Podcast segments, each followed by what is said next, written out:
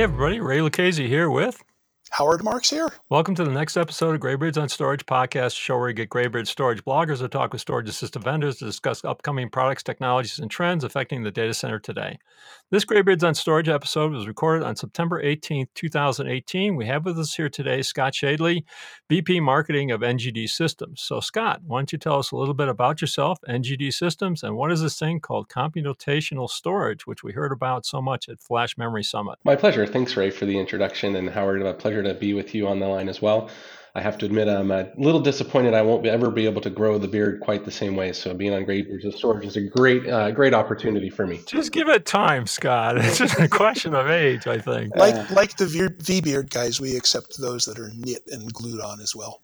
Okay, there we go. I, I, can I can win by that method. So my name's Scott Shadley. I'm the VP of Marketing here at NGD Systems. Uh, NGD Systems is a startup that started in 2013. Uh, we came from a long history of working together at companies like STEC and uh, WD and some other places like myself from Micron. The idea behind what NGD is up to today is to build what's called a computational storage SSD. And that computational storage product means that we're doing something a little different with uh, an NVMe traditional SSD product, and we're adding compute resources to that uh, via some very unique IP that was uh, invented and designed by the team here at NGD Systems. So our base platform is an off-the-shelf NVMe SSD. We provide ultra capacity, low power, and the ability to offload compute into each of the individual storage devices at scale and in parallel. Oh my God! So we, you know, we used to do this back in the '90s with uh, sort and some backup stuff, uh, where we put compute kinds of capabilities out in this big, massive storage iron system where we'd actually speed up backups and our sorts. And we actually had one or two vendors use it, but it was always a challenge to get the, I'll say it, the application guys to use the sorts of services that those were. Are you guys getting some application buy-in in these sorts of things? We are, and you, to your point, it does create some unique challenges. So that when you go to look at doing something along the lines of computational storage, the first thing you've got to do is uh, follow the golden rule in storage of keep it simple, stupid, or the KISS principle. So we designed it in such a way that it allows the user to have ultimate flexibility in what they port to it, and it's the applications are not locked to a specific implementation or a specific product that you can use on it. We do get better results based on which type of product you put in it. So, for example, if you're going to do a write intensive application, I can't speed flash up any faster than anybody else can, except for the vendors when they new new tech nodes. But from a, a read centric or analytic type workload, so you talk big data analytics, data warehouse uh, analysis, anything around databases. And then we've also found from a customer base a significant number of AI and machine learning style workloads that they've brought to us that work well for this because we're basically creating a mining capability within the storage device itself. So everything prior to now, including the, the products that you're talking about, required some kind of storage device talking to a compute resource and there's still a bus between them. Yeah. And the bus between them has really started to come up as a problem for a lot of people. And that's what we took a different approach at and said, well, in memory is great, you need it. GPU acceleration is great, you need it. There are absolutely workloads where I've stored a ton of data, terabytes of data. You can think of autonomous cars, you can think of sensors, you can think of an airplane. And I want to analyze that data and I don't want to have to move it to analyze it. And as we look at now the edge IoT space with all those sensors and things, we're collecting all this data at edge points and moving that over the bandwidth, whether it be direct connect, 5G, whatever. There's a significant time lag and an amount of bandwidth you're consuming simply to move a zero and a one from point A to point B. Yeah, and sometimes a thousand little processors is just better than one big processor. Precisely. Yeah. yeah. So we yeah. didn't we didn't go into this thinking we're going to compete with an Intel or an AMD or a GPU. We're not trying to put enough horsepower per drive that it can run a server, but we are putting enough horsepower per drive that you can manage the data on that individual drive at whatever capacity point it's at and ensure successful analytics come back to the host processor. But it's not just horsepower. I mean, you got to have memory. You've got to have uh, you've got to have networking to some extent. Obviously, you have networking because you're a storage device, I guess, and you have to have storage.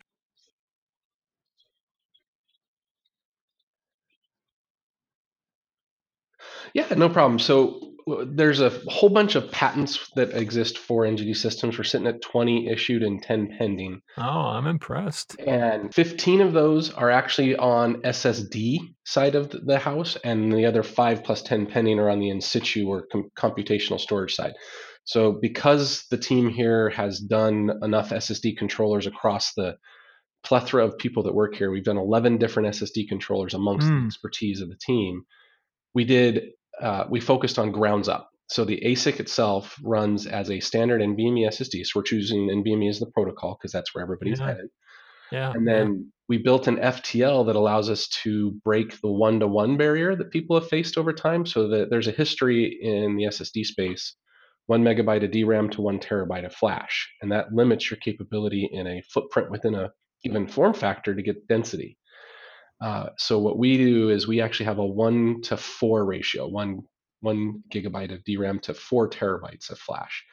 So by doing that, we allow it to go to higher densities per form factor. So we issued a press release, for example, back in May about the 16 terabyte, two and a half inch um, NVMe SSD. Wait, wait, wait. So you're doing in situ processing with less memory? Correct. So we actually use memory that's on the drive. We use uh, the quote unquote spare memory now that we don't need for the FTL as the memory for the, the CPUs that are inside the SSD. So you're actually sharing the the the computational resources and the memory resources between the server and and the computational storage. Is that how I read that? So inside the drive, it's a holistic. To take a two and a half inch drive, for example, an 8639 okay. U.2. We have two parallel processing units within inside the individual single ASIC. One is your traditional SSD management, FTL, wear leveling, garbage collection firmware. All that good stuff, yeah. The second data path inside that same ASIC is the four application processors, and then there's DRAM shared inside the drive between the two. We don't take any host DRAM over, we don't use host OS, we don't require kernel changes, we don't do anything at the host layer that would cause this drive to be problematic to use, if you will. It is a drop in NVMe drive that you can turn on these really cool capabilities of adding application processors. How do you run applications without changing the OS at, at the host server level and stuff like that? It's, it's, my jaw is dropping if you can hear it. It's I don't understand how this works. So we have an SDK that we've built that allows a user to uh, manage the drives at the host level, but it's an application. It's not a kernel change. So every drive appears to the host as an NVMe target. And we use that same NVMe protocol through our SDK and we tunnel to the drives over a TCP IP connection. So we actually don't require any unique connection point and we can share that NVMe bus with the standard read write path. So we're not impeding the reads or writes of just the data while we can compute on that same data. Okay, so the you've got some set of compute cores in the SSD. Are those like standard ARM cores running Linux that I can code to? or is it more complicated than that? No, back to our uh, keep it simple, stupid principle of uh, things. We have four A53 application coprocessors, and we run an instance of Ubuntu live inside every drive. And so it's literally a microservices in, in each product. Oh, okay. okay. So you've got a full full Linux solution. So I've got a little Lambda-like serverless environment within the SSD. Exactly. And when I write data, the application that I've uploaded into those cores examines it and sends a message back that says that Joey No Fingers just entered the casino and we should stop him. Basically, yeah. And the theory behind it is uh, we're what classified as my my CTO loves to classify as near real time. So everything that we do when it comes to running the application processors on the data, it's done once the data is in the flash media. So or what other persistent memory may be coming available because we have that flexibility built into the controller. So the data is written to the drive, then you can do the analysis on it and send the response back, which is historically what you do for any stored data. And that's why we're not competing with or trying to replace the concepts of in memory, because there are a lot of applications, there are a lot of needs in the market where in memory and persistent memory buses or GPUs are still needed. But for the 85% of the rest of the workloads that are managing stored data, we can be applicable. So, just about any storage oriented data activity can be migrated out to the NGD drive? Yep. Exactly. It's a platform because it's running in Linux and because those application processors are able to be made available to the end user. You can port an application as is, and you'll see some advantage just simply because you're not creating an I/O traffic.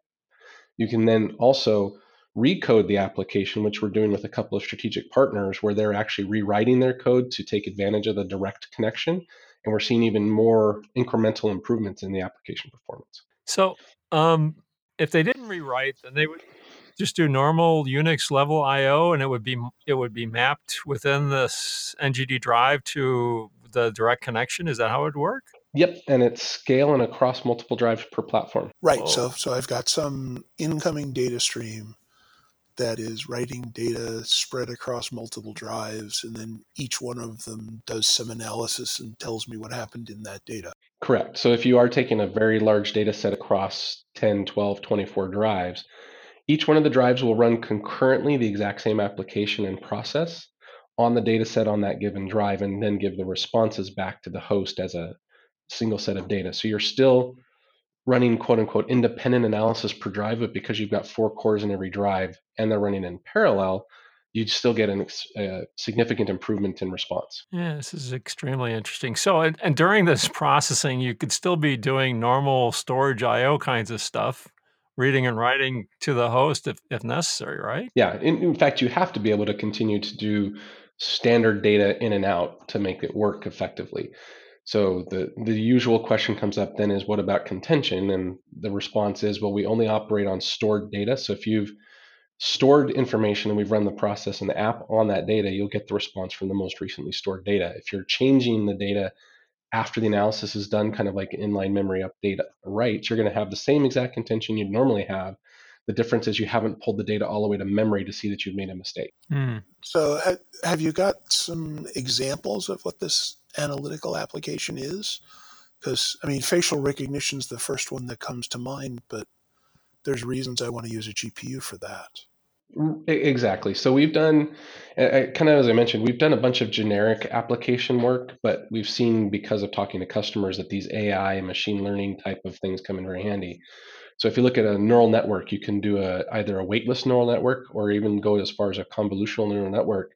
We can actually do the training and inference inside the drive as the data is being written so as you're writing a file, instead of having to pull everything back into memory and keep an index in the memory footprint on the CPU side of the, the system, we keep the index local in the memory inside each drive. So we can update the index as the files are being written and turn right around an inference on them instantaneously without any IO bandwidth between the host and the user, other than the simply the files being written and then the response to the inference is being written back out. There's no extra IO exchange.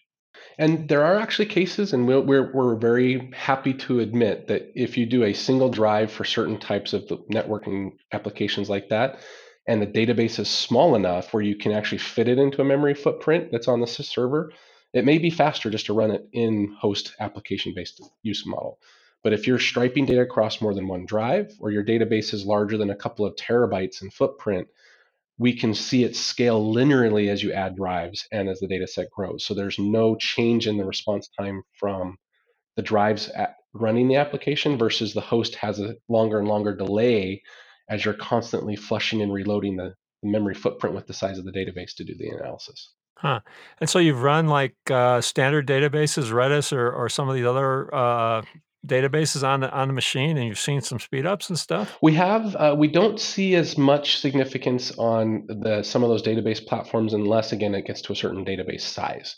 The smaller the database, the less value I can add because I'm not solving some of your I/O traffic bandwidth because you can move it quickly enough into the host memory. So it has to be of some substance. Yeah, everything's easy when you fit completely in host memory. Exactly. So if you've got 128 gigabytes of host memory and you've only got 120 gigabytes of a file, or even you change that to a T, 128 terabytes of DRAM, until you bridge bridge that delta where I've got more storage than memory, uh, you won't see a significant improvement. But as soon as you go over that gap, we can show huge amounts of benefits or even if we don't show a 10, 20, 30x improvement, we've still freed the host to go to do other tasks while we execute on its behalf.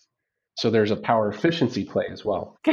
so how many terabytes of uh, storage are on these devices, Scott? So today we do a two and a half inch drive at 16 terabytes with the current NAND 16 available. terabytes. Uh, and we have an M.2 at 8 terabytes. And then the fancy new uh, EDSFF stuff, the one you short, the little one, we can do 16 terabytes today. Uh, that M.2 sounds interesting. Yeah, eight terabytes on an M.2 box Yep. device. Well, Im- imagine a box you designed for that for parallelism with 64 of those. Oh, or or more. I don't know. You know, you're starting to talk HPC kinds of stuff here. Are, are you in the HPC market So or? we've been talking to a few of the HPC guys. They're a little uh, slower to jump on the the fun bandwagon that we're creating. We've definitely got a lot more focus on the the easier to go after hyperscale guys, but the HPC guys have, have showed interest. We've actually got a, several of our three-letter acronym guys uh, back in DC that have been approaching us and talking to us about opportunities there. Yes. Well, my neighbors up the mountain in New Mexico will come around pretty soon. yeah, sooner or later they'll figure it out. It's that atomic mentality, I think, or something like If- that. For a second, I thought you were going to say the much more accessible enterprise market. Yeah, no, Is that an oxymoron? Yeah, pretty much. I guess. so another good example for you since we're talking about it is uh, so look at genome sequencing and biotechnology. So there's some uh, there's an application out there that as you scale host cpus you get an incremental performance in the protein sequencing analysis that this these platforms can do. And one that we've looked at is called blast and it's a government focused one. Um, so if you've got 32 cores running your protein sequencing on a database of 150 terabytes you get basically from one core to 60 cores you can improve about 60x so it's a it's a 1x per core you improve. But if you look at it from a storage perspective i've got to have enough drives to store all that data. And as i incrementally store across multiple drives when i hit 24 drives i've given you you've got a 60x improvement by the host cores but i've turned around and given you a 100% improvement on that performance just simply by activating the cores that you already have in the storage you require so you're getting 100% better performance at no additional cost to the storage. Right. And and that's an application that subdivides and hands out little pieces of work all the time anyway. Exactly. And they're usually in random sizes and all that kind of good stuff that makes it more complex for people to kind of play with, if you will. So this does bring up the cost question. I mean, so uh, uh, yeah, 16 terabyte drives is that is it a standard level uh, cost? Are you are you charging a, a premium for this uh, computational storage device? Or? So we're rolling it out as two unique products because as we've been talking to customers over the last couple of years delivering these prototypes, we have some customers are like, you know what? I just need the big one. So I've sold 32 terabyte add-in cards to some customers. I've sold 16 terabyte U.2s, and they're just fat, dumb, and happy with having that kind of storage footprint per drive. So we're selling that as a cost competitive to the market NVMe SSD. Then we turn around and look at this. Okay, now we have this computation capability. There is a software layer. There's a support expectation when anytime you offer software. So there is a pennies per gigabyte adder to each drive uh, for the capability to do the computational resources. And are you shipping all the capabilities and all the drives and just turning it on via a software license, or is it really two distinct hardware uh, devices? Uh, we are able to uh, we with the capacity only version because we have the capability to play around with the DRAM modeling of it. Uh, we can offer it at a lower cost without having the capability of in situ turned on because we wouldn't put as much DRAM in the drive, therefore saving the user cost. But generally, when you hit eight terabytes or bigger in a drive, the DRAM offset isn't enough to really cause the, the customer any pain points. So then they would just buy it as the in situ and we turn it on later. And we'd only charge them for it once they turn it on. Yeah, the, uh, a, a, an SSD that big is so expensive. The little bit of DRAM differential isn't that big. Correct. Okay. And that's what another kind of step point into the kind of the value prop of NGD systems is because I'm doing eight terabytes or I'm doing 16 terabytes, people naturally go, well, you can't be as cheap as the NAND vendor. But from a margin perspective play, if you want to really get down to the nuts and bolts of it, because my BOM is less costly for the rest of the BOM, it offsets some of that. So my cost to be competitive with the big guys is not as uh, problematic as is for some other people in the market. And you guys are using like 3D TLC kinds of NAND? Is that, uh, or, or are you moving beyond that? Or So we're compliments of not being one of the big guys. We're flash agnostic, and I've got ties into my former employer, of course, and then we've got the guys over in Japan a couple guys in Korea. We work with all of them. Is the benefit of it. So we've uh, actually got a business model where a customer can request and based on their request and their ability to help negotiate, we can adjust pricing. Yeah, when you're selling to the Amazons and Baidus of the world, they can twist Samsung and Micron's arm for you. Exactly. Better than you can. Yeah, yeah. So uh, by being able to offer customers that option, we can therefore uh, add even more value to the marketplace. Because then we're not t- if one guy runs short on parts and we've already pre-qualified the product across multiple vendors, and our performance doesn't change because we overcome that with our firmware mapping then we can provide a customer three or four different versions of the exact same drive, no performance change, no reliability differential, and no uh, you know significant BOM that they haven't already tested. We keep a supply chain very happy. Gee, when you were at your former employer, you kept telling us how theirs was special. Now you're making all the flash the same. You know, sometimes let's not go there. so this has got an Ubuntu uh, complete operating system sitting on this on this on these cores sitting out there on the drive, and you've got you've got the host system as well. I mean, so the SDC must be somewhat uh, interesting to be able to, to kind of control all this computation going on across. Is it typical? I guess I, I guess the question is, is is it typical to have a significant application that runs in all the drives in a particular server? I mean, or would it be different applications running on different drives, or how does how does that play out? Um, you could, in theory, do different applications per drive, but most of the customers we have, it's all direct attached at this point. Uh, we have been working with some fabric-based solutions, which we could get into. But it, as a direct attach, you're usually striping data across multiple drives, so it'd be very it challenges the user in today's current environment to do application per drive. Now, if we reset that and we talk to these guys about building it from grounds up, and they do, they literally keep data sets per application per drive, we could very easily with our platform run individual applications on each individual drive. That's not a, a gate from our perspective, other than it's the current architectural problem on the host side. Yeah, that seems just too right, complex right. to me. You know, the way I'm the way I'm looking at this it appears, you know, I'm going to run a microservice in the drive and send data and have the microservice analyze it and send results back. Exactly.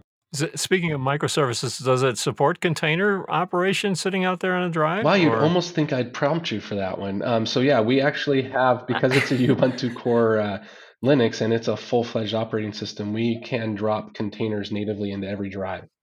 Uh, so a good example is we went out to the Docker store and we SSH'd from the uh, host directly to the drive, dropped the container onto the drive itself, and executed the application in place, no modifications whatsoever.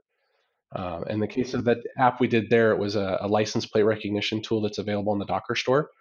Um, and it ran, and we ran it independently on several different drives simultaneously. The host sat idle, zero, zero to 5% utilization on the host, but yet each drive was sending back license plate recognition data to the, the server system saying here's your here's the uh, answer to your question if you will i can think of a lot of toll services that might be interested in something like this my god yeah. this is impressive so uh, you know normally you would need a container engine or something like that to run these things but it can run native on ubuntu without a, the docker container engine so or? the ubuntu instance that we have installed on the system has that uh, con- that docker uh, container, container engine, engine already into it. Yeah, okay. so you are correct. You do have to have that, but now with Docker, of course, supporting Kubernetes as well, we kind of get that a little bit of a, a default of both of the best best of both worlds. So, have you got um, no. built-in yeah. event trigger stuff so that that my microservice gets notified when yeah, new data has been written, yeah. or is that something I have to code?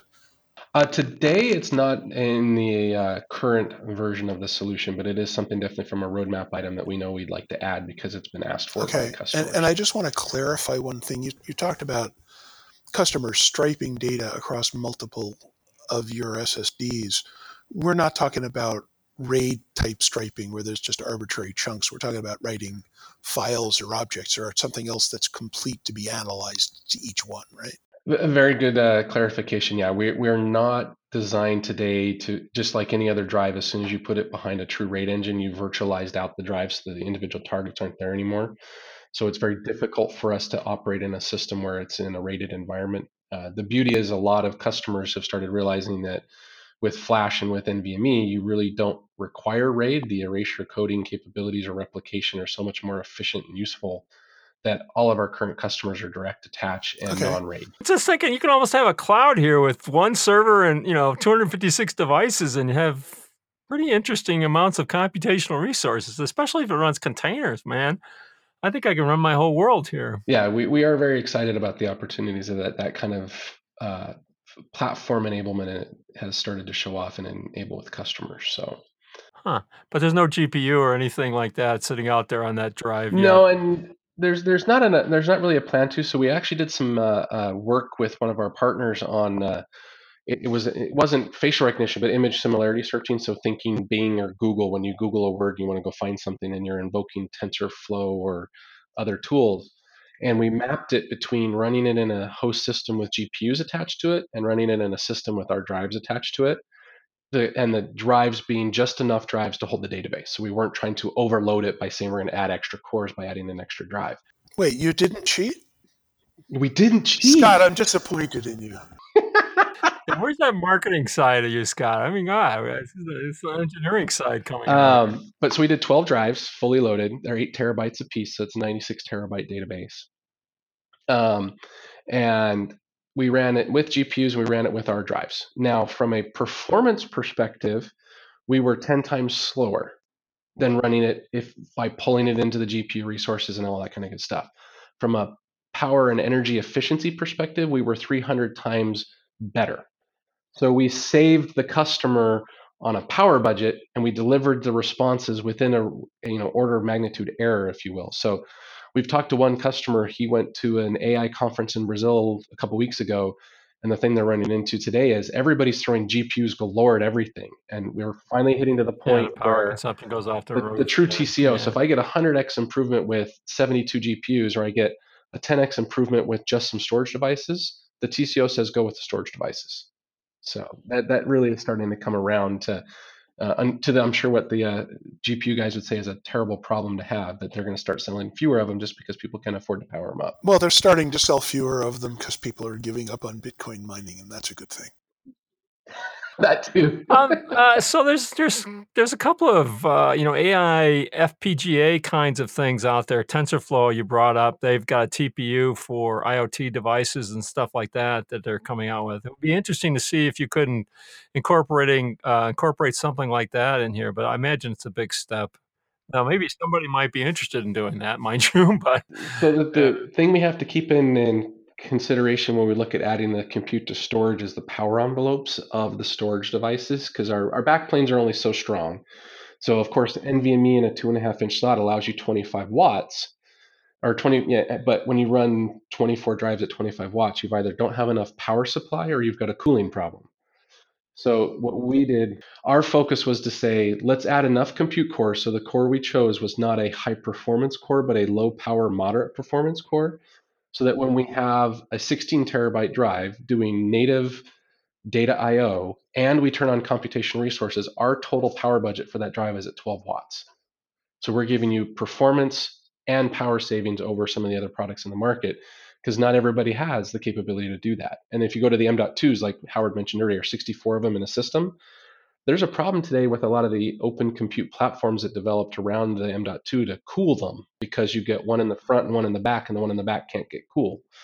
But if they're all running at six watts and offering compute offload so your CPUs aren't heating up the rest of the box, you, you get a win-win. Yeah, and the alternative would be a, a U.3 device with a TPU and one, Right. one gigabyte of flash to hit that power con- exactly. envelope.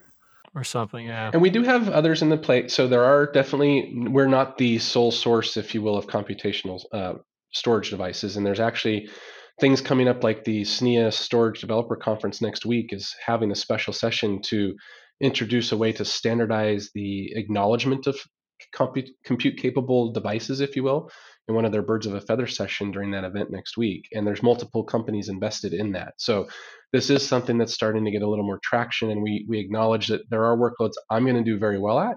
There's workloads that other people that are developing a different type of product are also doing very well at, but they're we're not competing with one another, if you will. We have different workloads or different end cases for our customers.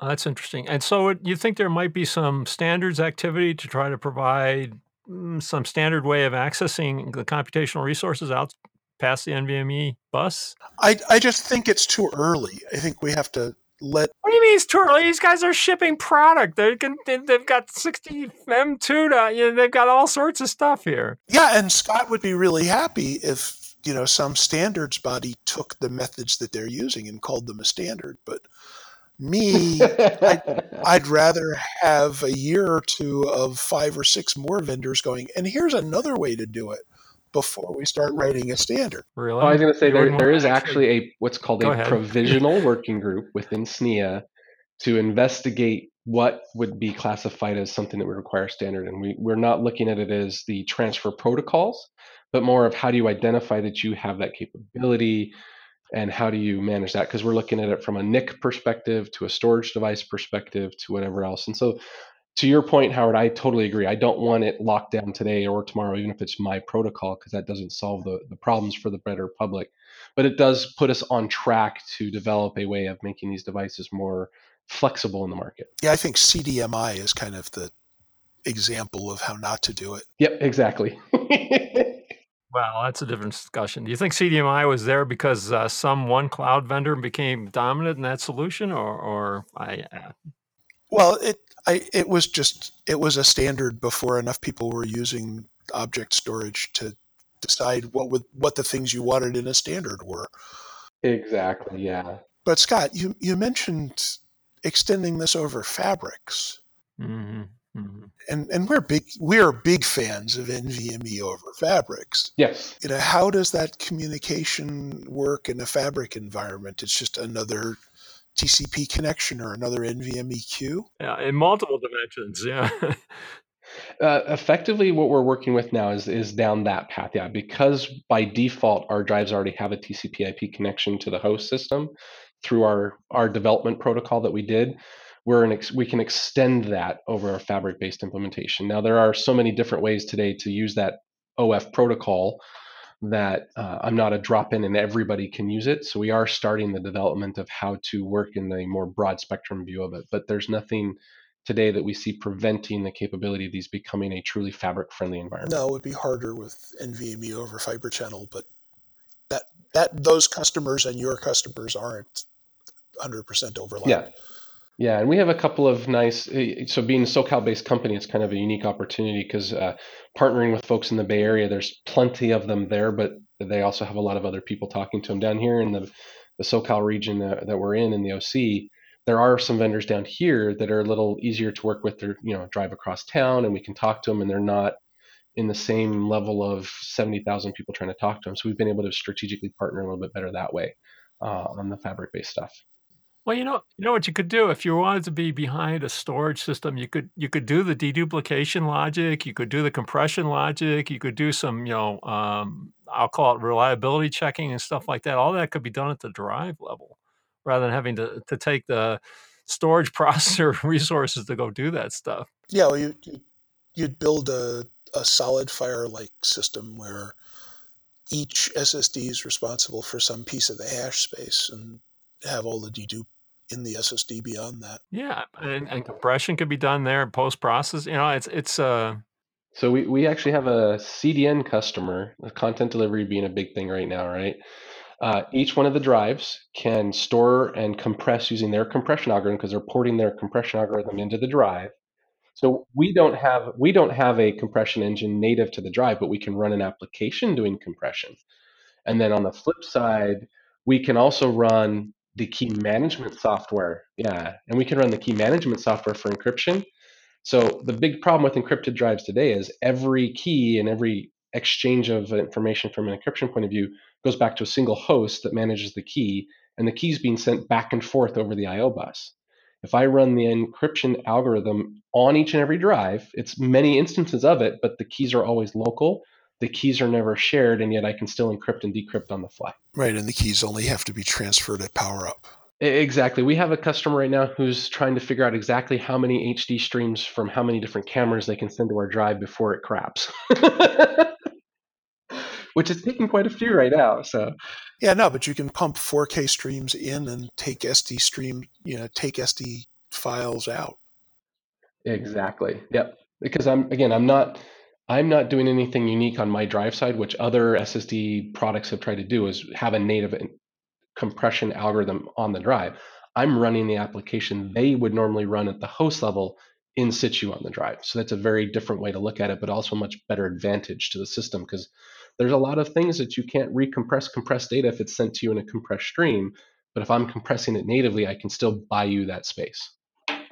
God, the advantage of having an Ubuntu system running, sitting out there on the drive, uh, being able to drop containers at will, being able to drop applications almost at will, having a TCP IP interface to the server. This is this is pretty damn impressive. Yes. Wait, this is this is the marketing guy with a double E degree. you you know we don't just we don't talk to those marketing guys with marketing degrees. I love it. I had to throw that out there just for fun. Uh. So, um, from a market perspective, uh, you're obviously not going after enterprise customers. You're going after, you know, hyperscalers, and you mentioned HPC as well, and some three-letter acronyms. Yep.